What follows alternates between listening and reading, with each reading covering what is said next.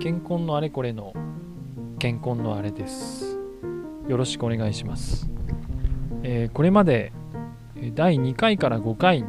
かけまして、えー、公共事業の全体像ですとかその中での建設コンサルタントの役割を話してきました。で今回と次回は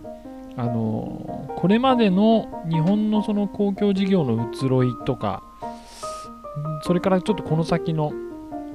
公共事業というかまインフラがどういうふうになっていくかっていうのをちょっと私の個人的なあの考えとかあのといったところを思っているものを話していきたいと思います。でちょっとまあこれまで今回はこの回は、えー、これまでの歩み歩みを話していきたいと思っててるんですけどもあのまあ私も含めてあの結構新幹線とか高速道路とか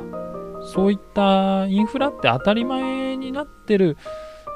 世代というかそういう時代に生きている人があのこれ聞いてくださってる方の中にも多いんじゃないかなって思うんですけどちょっと想像してみていただきたいんですけど例えば新幹線とか高速道路がない暮らしない時代の日本ってどうだったかって想像してみるとあの例えば野菜とかってあの今より多分高かったんじゃないかなって思うんですよね。あいや高かったっていうのはその農業生産能力とかも変わってるので本当に金額が高かったかどうかは分からないんですけど今の世の中に野菜あごめんなさい。今の世の中に高速道路がなかったら多分野菜の価格って高いだろうなって思うんですよね。あるいは地域差が非常に大きくなる。生産地に近いところはあの輸送のコストが低いけど高速道路がなかったら多分ものすごい渋滞をするはずなんですよね。ああいったものを運ぶのに。同じようにガソリンもあの日本の中で限られた拠点でしかあのガソリンを陸揚げって多分できないはずででそこから全国にこう輸送してるはずなんですよね。全国のガソリンスタンドに。そうするとガソリンスタンドのその価格も輸送費がもっとたくさん乗っかってくるんじゃないかと、うん、でですねちょっとその日本の輸送品目みたいなものを調べたんですけどあの機械類の輸送っていうのがなんか結構多いみたいなんですよね。これは多分いろんな産業があのあっちで作った部品をここで集めて組み立てるとかあの自動車でもそうですけどタイヤを作る会社とランプを作る会社と中のそのメーターを作る会社とシートを作る会社とかボディを作る会社とか全部違うんですよね。でそれを運んで集めてそれで組み立てをするっていうものなのでなんか私たちのよくわからないいろんなものがきっといろんな輸送に支えられてると思うとですね多分新幹線とか高速道路とかない日本ってもうもはや考えられないというか知らず知らずのうちにこういう交通網に支えられてるんだろうなって思うんです。でまあよく有名なものとして東海道新幹線これが開通したのが1964年です。えー、っていうと、40に20足して60年前ぐらいですかね、55年前ぐらいですかね。えー、東名高速道路が1969年、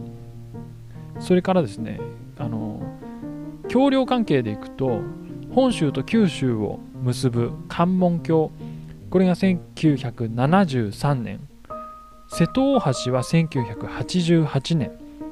ここではもう私生まれてますね。瀬戸大橋とかあと青函トンネル北海道に陸路で行くための。青函トンネルも同じく88年。それから明石海峡大橋は1998年。なんで、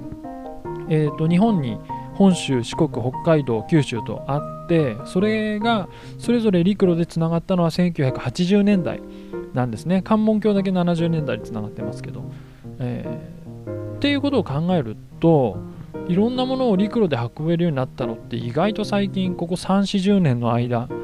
で発達したっていうことなんですよね。でつまり何が言いたいかっていうとあの前回までで説明をしてきたその公共事業の土木インフラの営みっていうのはかなり多くのものが、う、ここ最近最近っていう意味はあのー、560年40年50年60年以内に作られていて昔から当たり前にあるものではないってことなんですよ。で、えー、我々建設コンサルタントの役割もそれからゼネコンさんとか建設業者さんの役割もこの今までの4 5 0年の間っていうのは新たなものをたくさん作るっていうことが日本中で命題になっていた時代だと思うんですよね。で地図に残る仕事っていうあのテレビ CM なんかもあったと思うんですけどあのそういう時代だったと。だけど今では結構そういったあのうんたくさん作るっていうフェーズ日本中にどんどん整備するっていうフェーズはあの終わりつつあるという認識は多分インフラに関わってる人はあのおおむね一致してると思います。でかつてはですからですねあの世の中が欲しいと思うものがたくさんあったわけなんですよね。やっぱり当然車が普及したら車で四国行きたい車で九州行きたいって思うわけですね。電車で行きたいって思うわけですね。船乗らなきゃいけなかったわけですから。それ船乗らずに行きたいって思うわけですね。それを作ることには多分ほとんど意義がなかったというか欲しいあの困る人局所的にいるとしてもあったらありがたいって思う人多かったんじゃないかなと思うんです。だけど今本州と四国を結ぶルートって3つあるんですけどじゃあ4つ目欲しいかっていうと4つ目も欲しいと思う人は多分減ってるんだと思うんですよね。当時に比べれば。でこれはつまりどういうことかっていうと昔は課題がたくさんあって欲しいものがたくさんあってでそれを作るっていうことにあの合意を形成しやすくてあのしかも相対的に便益が高いものだったんだと思うんですよね。あのいろんな場所をつなぐとかあとちょっと交通の話ばっかりしてますけど水害とか地震に対して、えー、より強くするうん。建物の建築の構造に求める耐震性の基準なんかも年々変わってますけどあの同じようにインフラもその地震や水害が起きても市民生活が続けられるようにあの整備をしていった時代だったんですけどでこの災害についてはあの交通ほどやりきったって言えなくて災災害に対するインフラっていうのは今後も引き続き続いていくものだと思うんですよね。えー、なんだけど、まあ、あのいろんなものを作ってきた時代だったということ。で、あのさっきのあの本州四国のルートの話もそうですけど、あのやんなきゃいけないことがいっぱいあるときにまず何から手をつけるかっていうとローコストでハイリターンのものからやっていくと思うんですよね。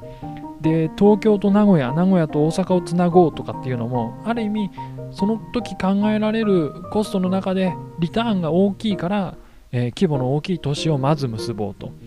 でその後にどんどん、まあ、東京にしても大阪にしても名古屋にしても放射状に、えーと、交通網を発達させていくと。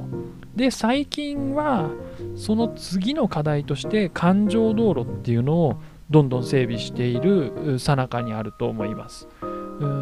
っていうように時代が最近変わってってあのかつてはローコストハイリターンのものから順番にやってったんですけどローコストハイリターンのものは一通り達成しつつある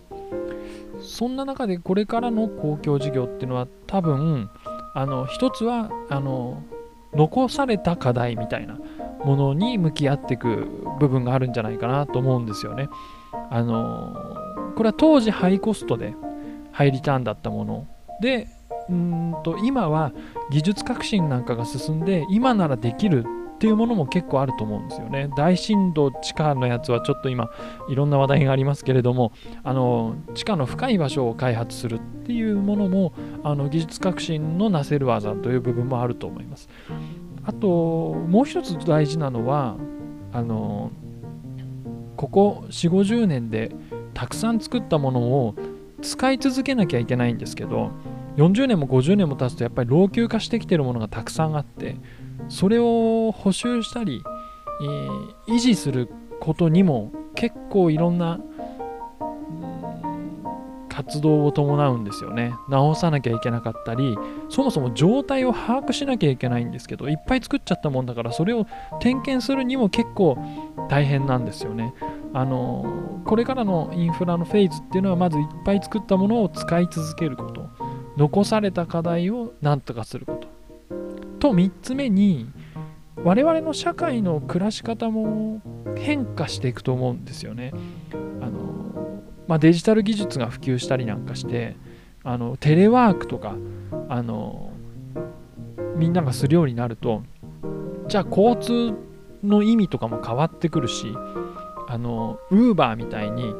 えー、その当時は分からなかったニーズですね。ここからここに行きたいって思ってる人がいるっていうのは誰も知りようがなかったんですけど今タクシーの配車アプリあるように、え、ここからあそこに行きたいと思ってる人がいるってことはアプリを使えば誰かに知らせることができるんですよね。であじゃあタクシー向かわせますってアプリで人を向かわせることができるんですよね。そういう状態になった時にじゃあ交通のインフラのあるべき姿って変わってくることないのかなとかあのそういう社会の変化に対してインフラがあのフィットさせていくようなそういう取り組みも今後はあるんじゃないかななんて思っています今日はここまでにして次回はあの今ちらっと話した今後の公共事業についてちょっと個人的な思いを引き続き語っていきたいと思います、え、最後までお聴きいただいてありがとうございました。